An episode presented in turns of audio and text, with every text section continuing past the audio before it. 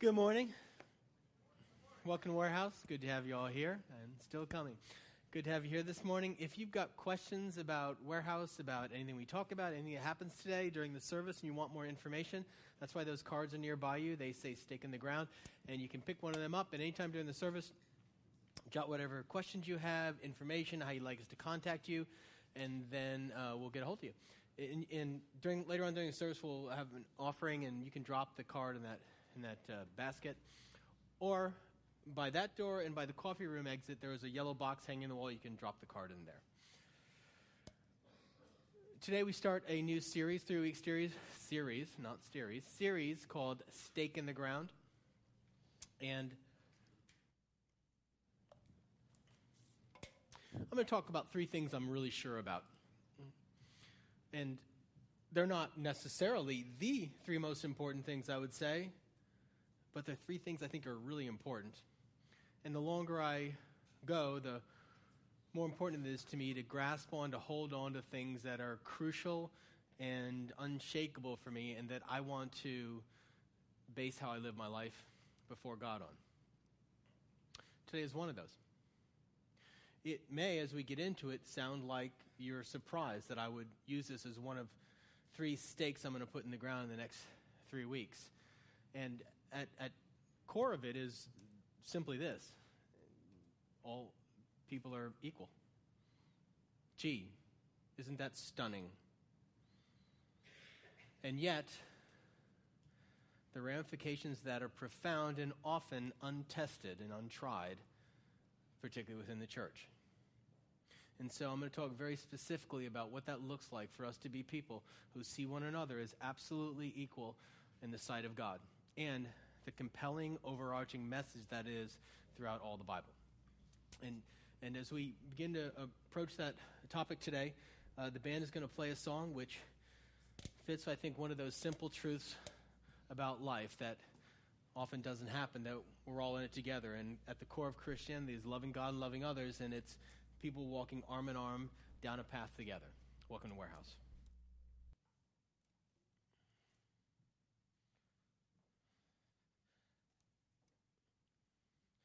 I was uh, sure of more things when I was younger. I was also a lot more wrong than when I was younger because I was sure of more things. Um, I, you know, when I, when I was ordained, I was 25, which was 27 years ago.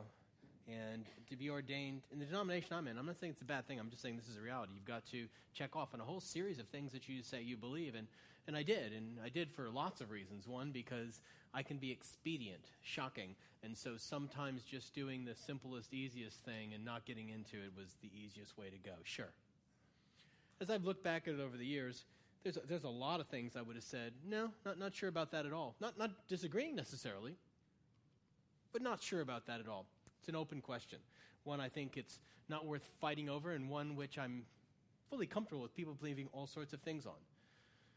I think this is a strength, not a weakness, because what's happened for me in recent years is that while things have sloughed off, core things have gotten stronger.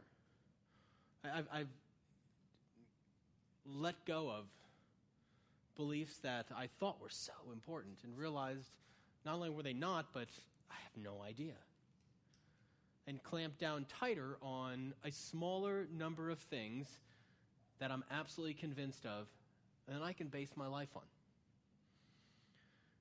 The next three weeks are three of those things. One of them, today, I, and I really like that, that song. The, it's really interesting. The band worried whether or not it really fit my talk. I really like that song. And that, that one line, when you cry, taste the salt in your tears, it, it pictures to me that idea of, of walking through life together with one another and, and in, in a certain sense, carrying each other's burdens. It reminds me of the poem by John Donne No man is an island unto himself, but each is a part of the whole, a part of the main. Don't ask whom the bell tolls, it tolls for you. We're all in this together. But the truth is, that's not often the way it goes. Let's be honest. Human history is history not of us all being in it together, but of, of us dividing. And dividing over things that sometimes are obviously silly or ruthless and dividing over other things that, oh, sound so right, but they cause us to divide and to separate and delineate. And I think Michel, Michel Foucault, the French historian, was right. We the history of society uh, can be seen as the right and the other, as certain people having power and, and maybe not meanly, but certainly justifying their power, and always there's the other, those who don't have power. Unfortunately, as I look at the history of the church, it's been one that's promoted that regressive view of life the right and the other.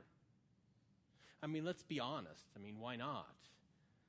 The church is not at the forefront culturally very often. Ask Copernicus. Made this stunning claim, really, that the earth was not the center of the universe. And they wanted to kill him because they were absolutely sure, we were so sure that that couldn't be the case, that clearly the Bible taught that the earth was flat and that it was at the center of the universe. Just one of those examples of us clinging so hard to something that is incredibly wrong and willing to separate and divide over it. The church largely was not at the forefront of the civil rights movement. Behind. Using passages like one I'm going to show today to show why slavery really wasn't such a bad thing. And today, what I want to talk about is this the church has been behind the curve in the role of men and women. We're equal in the sight of God, and more than equal, we're intended to fulfill equal roles, not divided, not different. And for far too long, the church has not believed that or taught that. And today, as we walk into that, you might be saying, Seriously, this is one of the big three you're going to talk about? My guess, just a shot in the dark, my guess if you're thinking that is you're a man. 1965, and I'm standing up here and saying that one of the big three stakes I want to talk about is that black and white are equal, and you're saying, okay, I, I kind of get that, but why one of the big three? My guess is you were not African American. because for that person, it would have been a really big deal, you know, to be treated equally. You see, humanity is created. I'm convinced, and I'll walk through a number of passages with you today. Humanity is created, I'm convinced, with a stunning dignity. Yes, sometimes it's pretty veiled, but we're created with a stunning dignity by how we are made. And we have choices as we walk through life. God says it's as simple as this. This is how you live love God, love others. We have choices as we walk through life to build up the dignity of people and to make them more free or subtly and sometimes with spiritual backing to hem them in, stamp on their dignity, and make them less free. I'm here to say I think more free is better, and it's at the heart of what God is trying to do within us.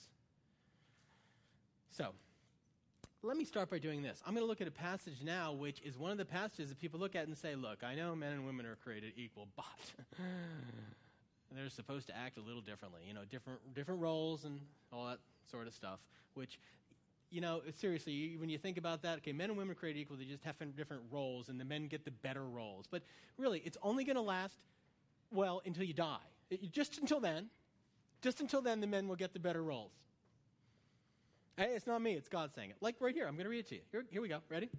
Now, this is a passage where in our last series on Colossians, we skipped this one unintentionally, really. And you're thinking, really unintentionally? Yes, here, I'm looking at it right now, so clearly unintentionally. However, when my foot, when I thought, you know, I had this optimism that two days after my surgery I was going to be up here speaking, didn't happen. And we plan out our services with music and all sorts of stuff. And so when we miss a week like that, we kind of got to go on to the next week. Otherwise, it messes everything up. So I said, well, okay, we'll skip that one. I'm going to come back to it anyway. Here's what it says this is Colossians 3 verse 18 Wives, submit to your husbands, as is fitting in the Lord. Husbands, love your wives and do not be embittered against them. Raises the question why would we be? Children, obey your parents in everything, for this is pleasing in the Lord. Fathers, do not provoke your children, so they will not become disheartened. mothers apparently didn't have to do anything there. But you look at that and you go, okay, here we go. Here's a passage, and this is just teaches how the family's supposed to go. Wives, submit just in everything. Uh, husbands, love your wife and don't be bitter. I mean, I, am I'm thinking if I have another person who submits to me in everything, I'm wondering what I have to be bitter about. But nonetheless, it's, you know, it's just, it's a, a sort of a hard teaching. Wish it wasn't there really, but sort of a hard teaching. But wait, there's more. The next verse Slaves, obey your earthly masters in every respect not only when they are watching, like those who are strictly people pleasers, but with a sincere heart, fearing the Lord. Uh, okay, wait. So, what I got here is wives submit, children obey everything, and slaves obey your masters whether they're watching or not. In another place, it says whether they treat you harshly. Now, on the relative scale, a master treating their slave harshly is pretty extreme. So, if your master, slave, treats you harshly, you know, buck up and be good. I'm, th- I'm sensing there's a, there's a hint here that maybe this doesn't apply for all time. Now, why would I think that? Let's just do a quick show of hands. Who's all for slavery? Okay, well, okay, maybe ask a different question. How many of you think God is all for slavery? See? Why not? Says it right there, and just with all those other words, why not? Because we understand something almost intuitively. One, we sense, and then we look in the Bible and we realize that's not at all in keeping with the teaching of the Bible as a whole. And so we begin to wonder wait, is this, is that thing about the slaves, just the slaves, is that maybe cultural? Well, yeah, I mean, it's the time. Now, I've heard people argue, well, you know, what he's saying there is slavery wasn't nearly as bad then as what we're used to. You know, let's not go there, okay? Selling people is not good. I mean, I think you all just, we can disagree with that, right? Selling people is not good. And I think even worse, being bought as a person is not a good thing, right? Being someone's property isn't great. We sense that maybe there's something amiss here, that maybe this is a cultural element. And, and then we see this letter in the New Testament that's written to a guy named Philemon who's a, who's a slave owner. And, and in the letter, the, Paul writes him and says, You know what? You might want to rethink the whole slave master thing. And why don't you see Onesimus? Why don't you see him not as a slave, but as a brother? Let him go.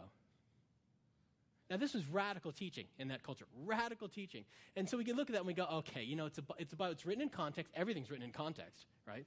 I mean, I speak in context. I speak, last, last service I said, I speak in context. It's 2011. And it was like, okay, you probably need to know your context better because it's 2012. but only two months in, right? Not even, a month and a half. It's written in context, and there was slavery going on, and, and maybe Paul's just trying to keep the slaves from getting killed, and he's trying to tell them in the role that you have in society, which sometimes you can't do anything about, you need to see your life before God. I get that. Same thing with men and women. I'm going to read you another passage, though it's a little more a little stronger and has no slave element to it. And that's in 1 Timothy. Chapter 2, it says this. It has a first a little passage about how women should dress and stuff. And then it says, A woman, in verse 2, chapter 2, verse 11, a woman must learn quietly with all submissiveness. I do not allow a woman to teach or exercise authority over a man. She must remain quiet. Women, quiet. You're laughing. That's not quiet. You need to learn an absolute submissiveness. Right there. Quiet. Mm-mm. Preemptive. Shh. None of you believe that. So what do we do? What is it we do? We go, mm, verbal gymnastics, try to get around it. You don't have to. Here's the good news. You don't have to. Here's why it's written. The Bible's a book written in, to- in its time, in its culture. In that culture, in that time, the idea, the very idea of a woman teaching was scandalous. You know why? A woman's word was worthless. Worthless. They were property.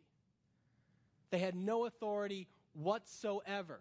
And so the scandal, the devastation of a message going out of an organization who was putting people who had no authority to speak forward was destined to fail.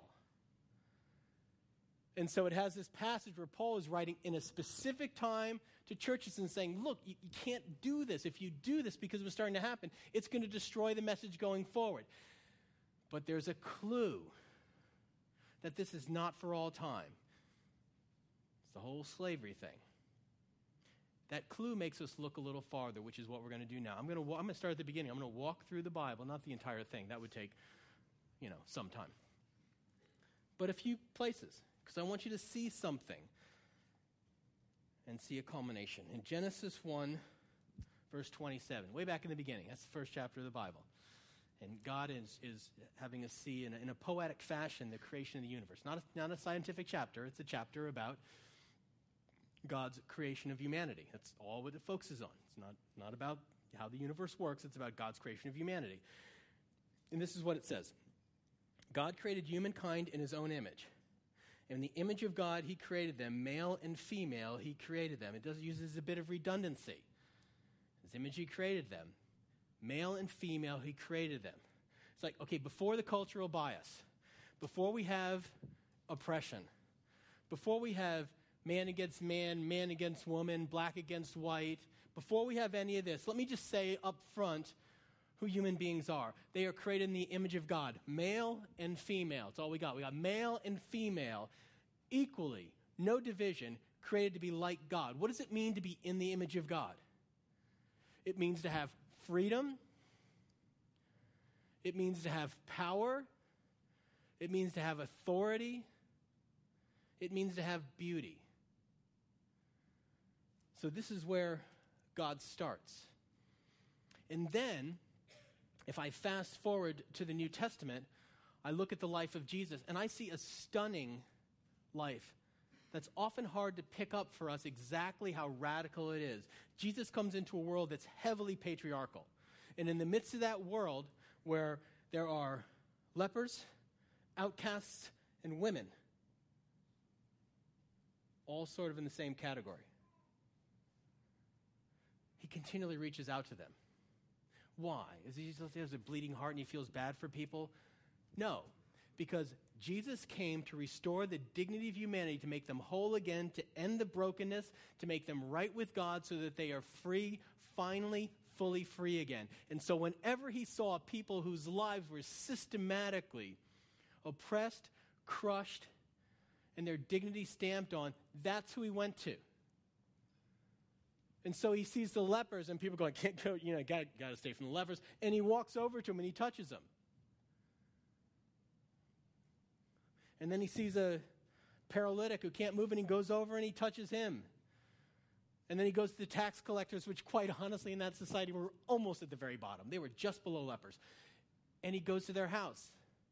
And then, in a stunning move, a band of followers surrounds him and a great number of them are women. Now, this is just not heard of. You just don't do this. In that culture, the idea of a rabbi, a leader, a teacher having women followers was just unheard of. This is craziness, Jesus. You can't do this. Jesus has women in the forefront. And then, when he rises from the dead, this is a big moment, by the way, the whole resurrection thing. Big moment. Is he dead? Is he alive? He's alive. Big moment. And so, got to get the word out. And so, who is the very first witness recorded that sees him after he rises from the dead? A woman. Now, seriously, this is just a strategic marketing mistake. I, did I, I think I told you, right? A woman's word is worthless in that culture. Worthless. Her testimony did not count. On the testimony of two men, it shall be established.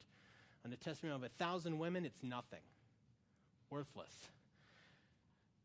That's who Jesus picks and has recorded as the one who's the first to believe, to go tell the men who didn't.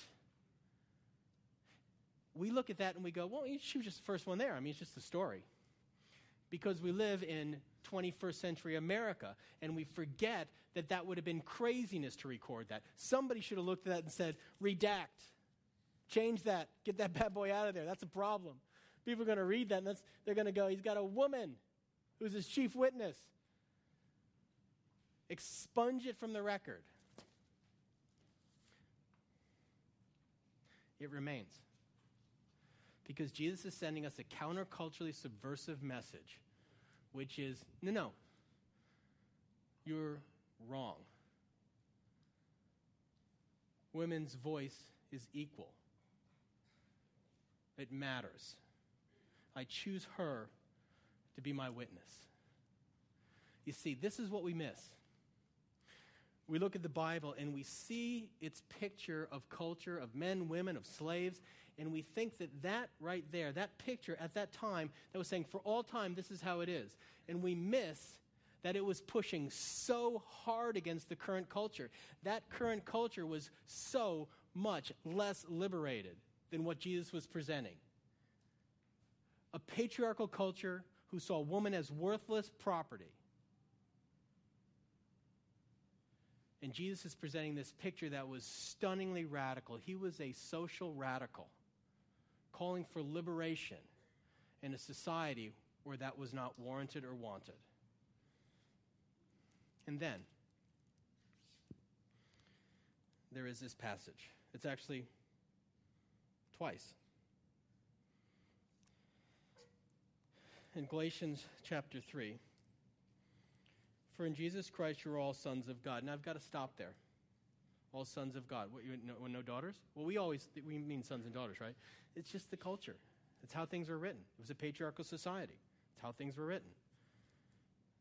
If we were to translate that based upon its context, for in Jesus Christ you are all children of God through faith.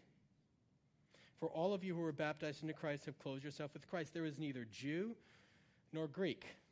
There is neither slave nor free. There is neither male nor female for all of you are one in Christ Jesus. Well, maybe that's just a one off. Colossians chapter 3 verse 11. Here there is neither Greek nor Jew, circumcised or uncircumcised, barbarian, citizen, slave or free, but Christ is all and in all. He's like the divisions are wrong, people. Prejudice is wrong. Racism is wrong. Sexism is wrong. You're equal in the sight of God. I'm writing in the midst of culture. I'm trying to show you that hurt. I'm trying to show you a different way, a better way in the midst of a culture that's very repressive to open up for you to see at the core, in the beginning, male and female created in the image of God. In the end, in Christ, there is no male or female. We are one, we are equal.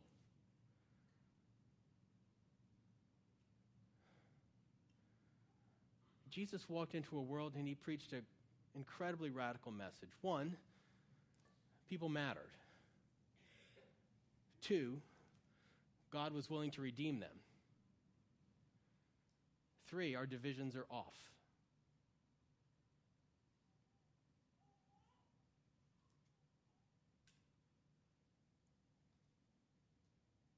Seriously, why did Jesus come to earth?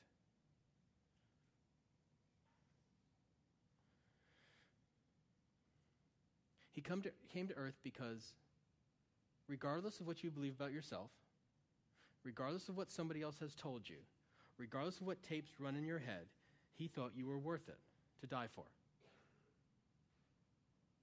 Male, female, black, white, child, elderly. There's neither male nor female.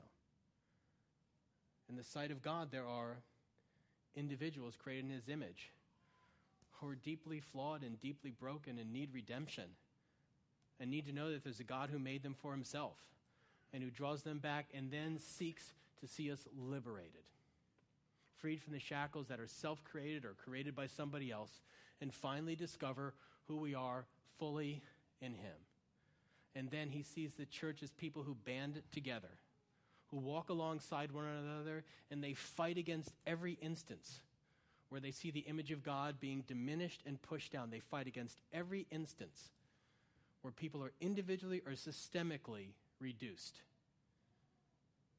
because that's not how He created us.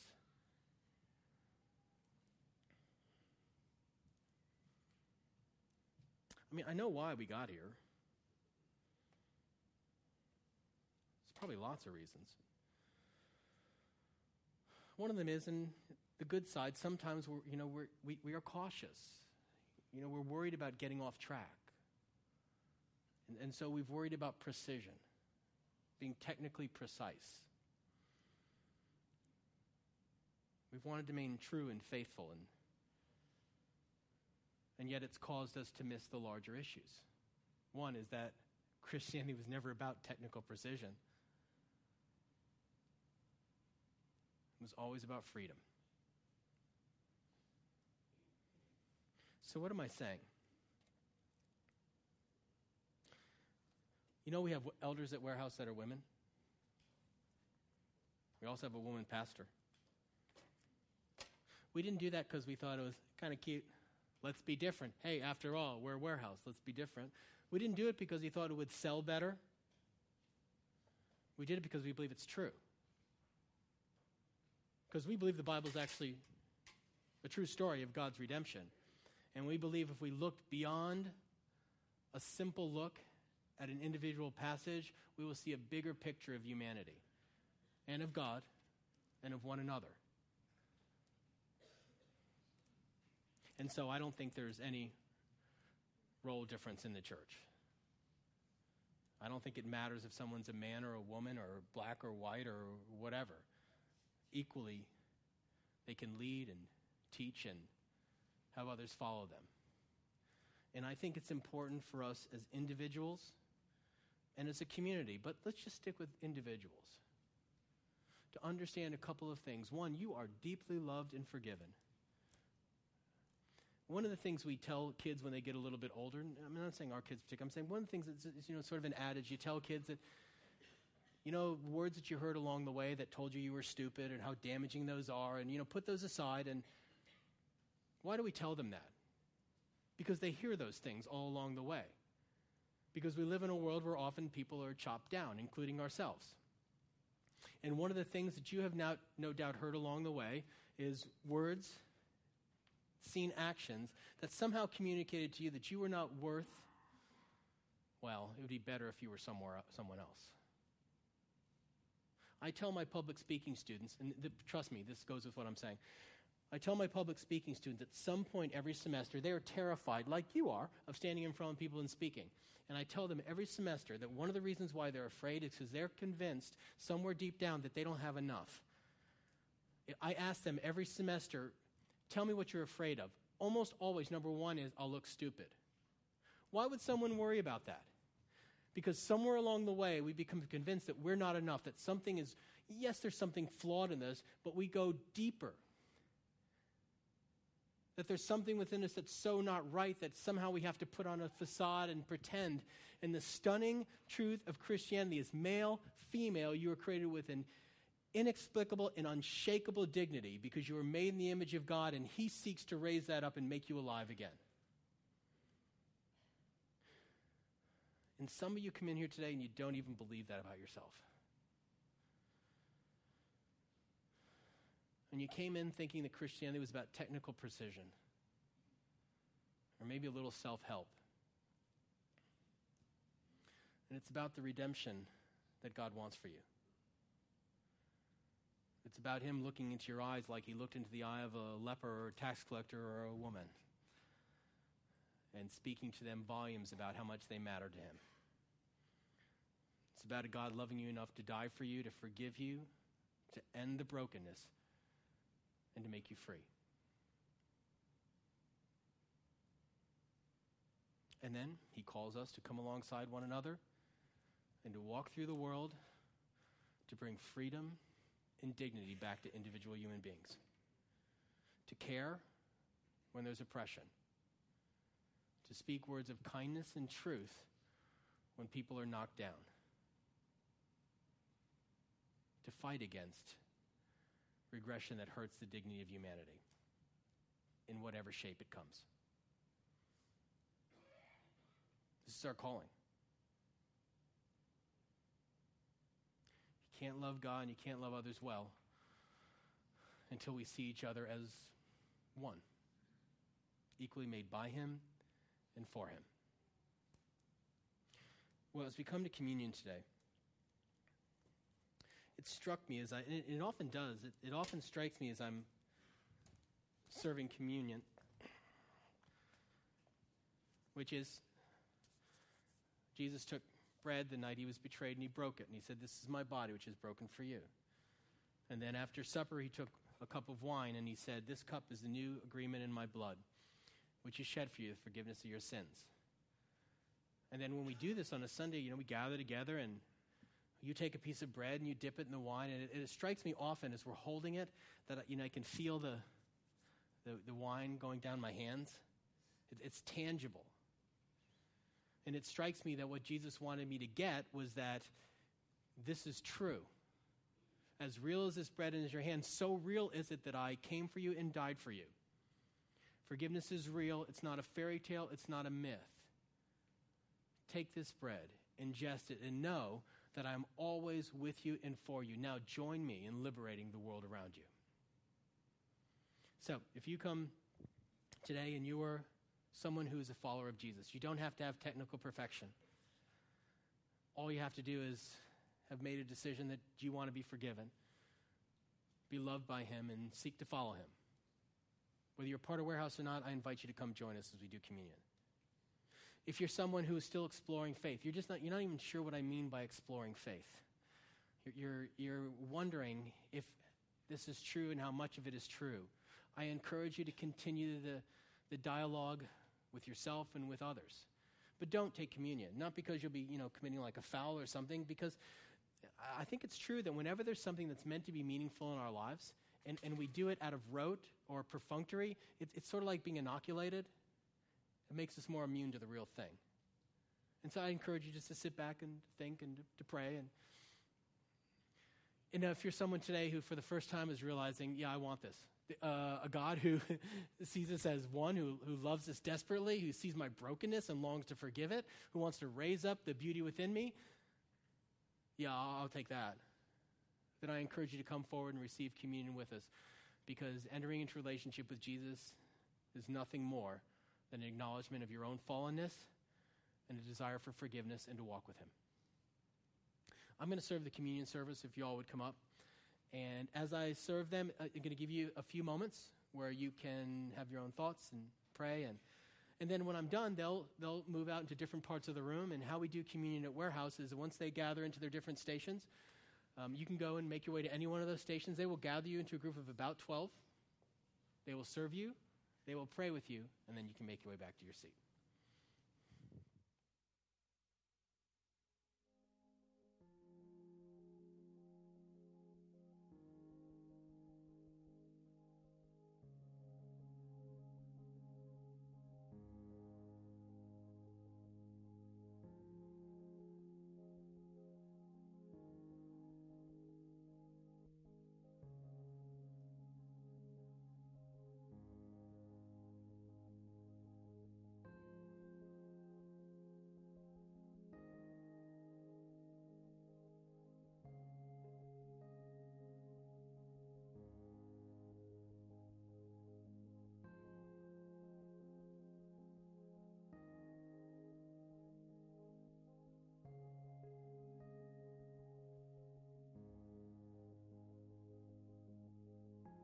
And now, as we move into this time of response in our service, it's an opportunity for you to respond and to weigh in.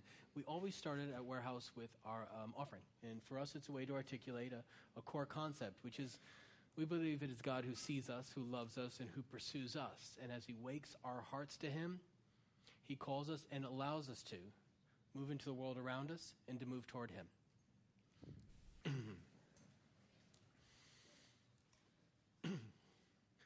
My wife Nan has a friend who's um, I give too much details. She's from a foreign country, and uh, they got to know each other through business. And uh, Nan invited her to be involved in a book club, and then there's some other women at Warehouse who are in it uh, with her. And uh, like many from Europe, they have a certain picture of Christianity. It's not good, by the way.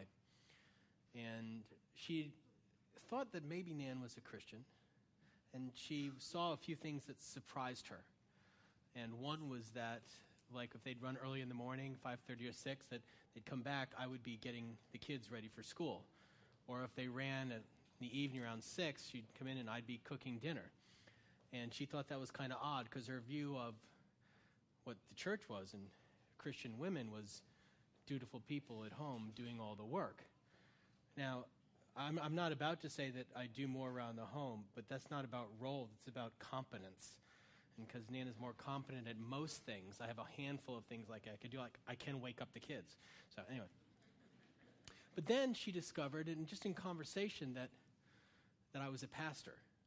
And if you've ever talked to somebody, you, if you've ever been a pastor, if you ever had the reaction of people like mm, they're visibly leaning back? And Lord, I mean, the, the girl, she was just sort of, you know, it surprised her a little bit. Just what she knows of Nan and what she's seen of me. And then she offered this book uh, as the next book to be read Jack Holmes and All His Friends, which is about uh, gay lifestyle. And Nan knows full well that for her and for many who are skeptical and have been burned, that they're watching. Will we treat everybody with dignity? Will we be open to conversation?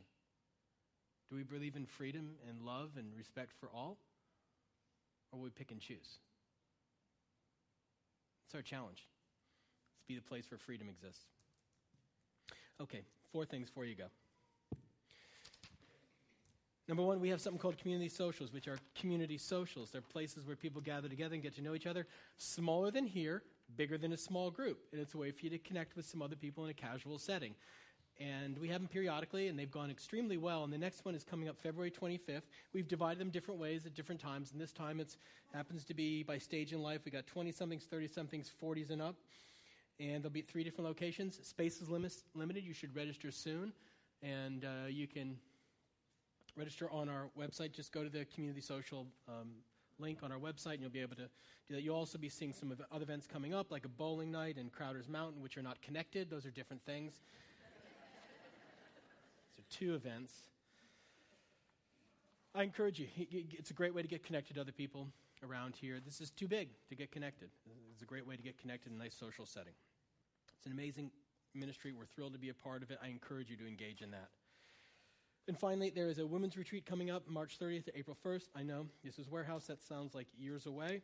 However, space is limited, and so we will be ending the registration for that on March 7th. And you can register for that online, and you can also get more information on that online. But retreats like community socials are a great, great way for people to connect and have an intense, concentrated time of learning and, and growth together. And again, that's how you get a hold of people and get more information about it. If you want any more information about Warehouse, click on the banner The Skinny, which is on our website, or write something down in a card and the question you have, and we'll get back to you. If you'd like someone to pray with you today, we'd love to do it. Simple way you can do that is go past that wall, first door on your right. Some people will sit with you and they'll pray with you about absolutely anything at all. Now, if you would, please stand and receive the benediction.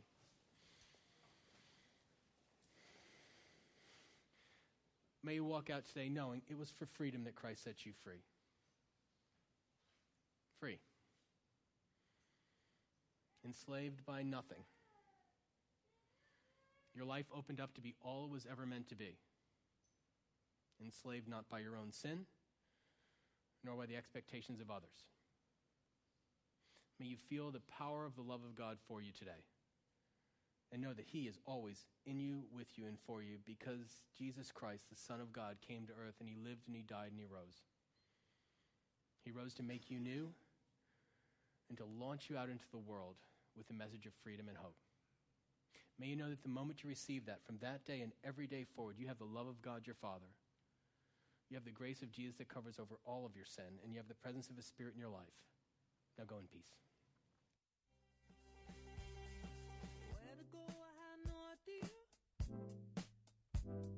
Twenty-six